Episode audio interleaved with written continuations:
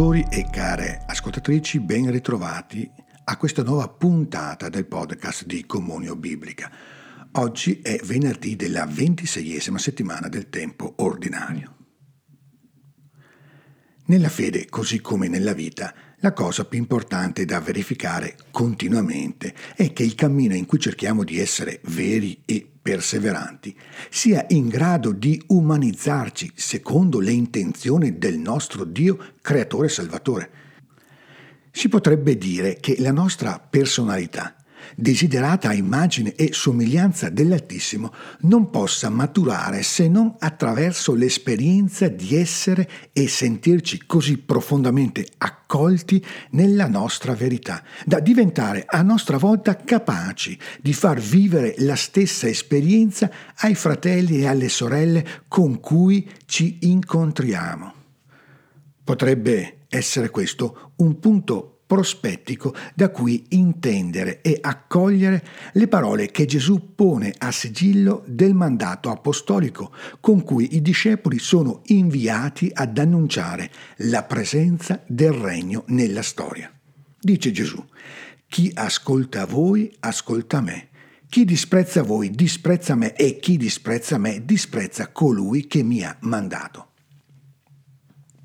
Poter essere un segno che favorisce e rende possibile l'incontro con il Dio invisibile a ogni persona che viene in contatto con la nostra povera umanità. È certamente una grande responsabilità che ci costringe a verificare quanto la nostra fede sia non solo sincera, ma anche autentica.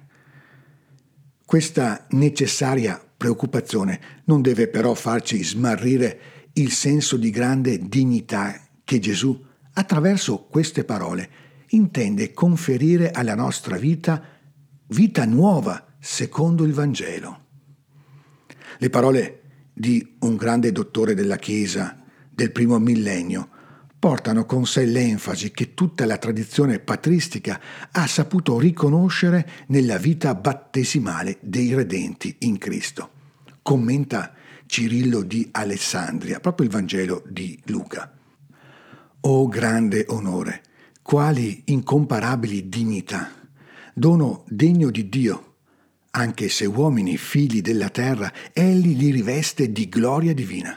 Affida loro le sue parole in modo che quelli che resistono a qualcosa o hanno l'audacia di respingerli possano essere condannati quando sono rifiutati, assicura loro che egli ne soffre.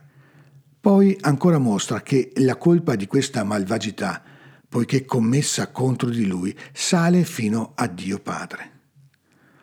L'onore che il Vangelo conferisce a chi accoglie l'invito di Gesù a stare con lui e ad andare per il mondo nel suo nome non è da intendersi come un favore o peggio ancora un dovere, posto sopra la nostra umanità è semmai da comprendere come un dono con cui Dio ci vuole aiutare ad accogliere la nostra vita non più come un'esistenza individuale, ma personale.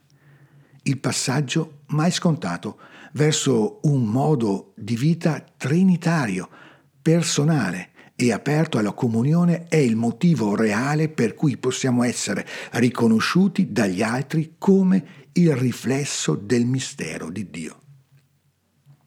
Dunque, la verifica se la nostra vita in Cristo sta realmente, non solo formalmente, facendoci diventare testimoni del suo mistero di amore, non può che compiersi dentro le situazioni più ordinarie, dove è necessario presentarsi senza alcuna vergogna come interpreti generosi e gioiosi di una modalità libera, fedele e creativa di assumere l'alleanza con Dio senza aver paura di ammettere la nostra infedeltà, quando è proprio l'evidenza della vita a mostrare i segni del nostro esserci allontanati dal volto del Signore. Non abbiamo ascoltato la voce del Signore nostro Dio secondo tutte le parole dei profeti che Egli ci ha mandato, ma ciascuno di noi ha seguito le perverse inclinazioni del suo cuore, ha servito dei stranieri, ha fatto ciò che è male agli occhi del Signore nostro Dio. Questo ascolteremo nella prima lettura tratta dal profeta Baruch. Mentre siamo invitati a riprendere il viaggio della vita felici e fieri dell'opportunità di essere segno del Signore Dio, vale la pena interrogarci in modo onesto e chiederci se siamo davvero noi coloro che, ascoltando profondamente la parola di verità del Vangelo, stanno diventando così capaci di amare da saper disprezzare solo il male in ogni sua forma.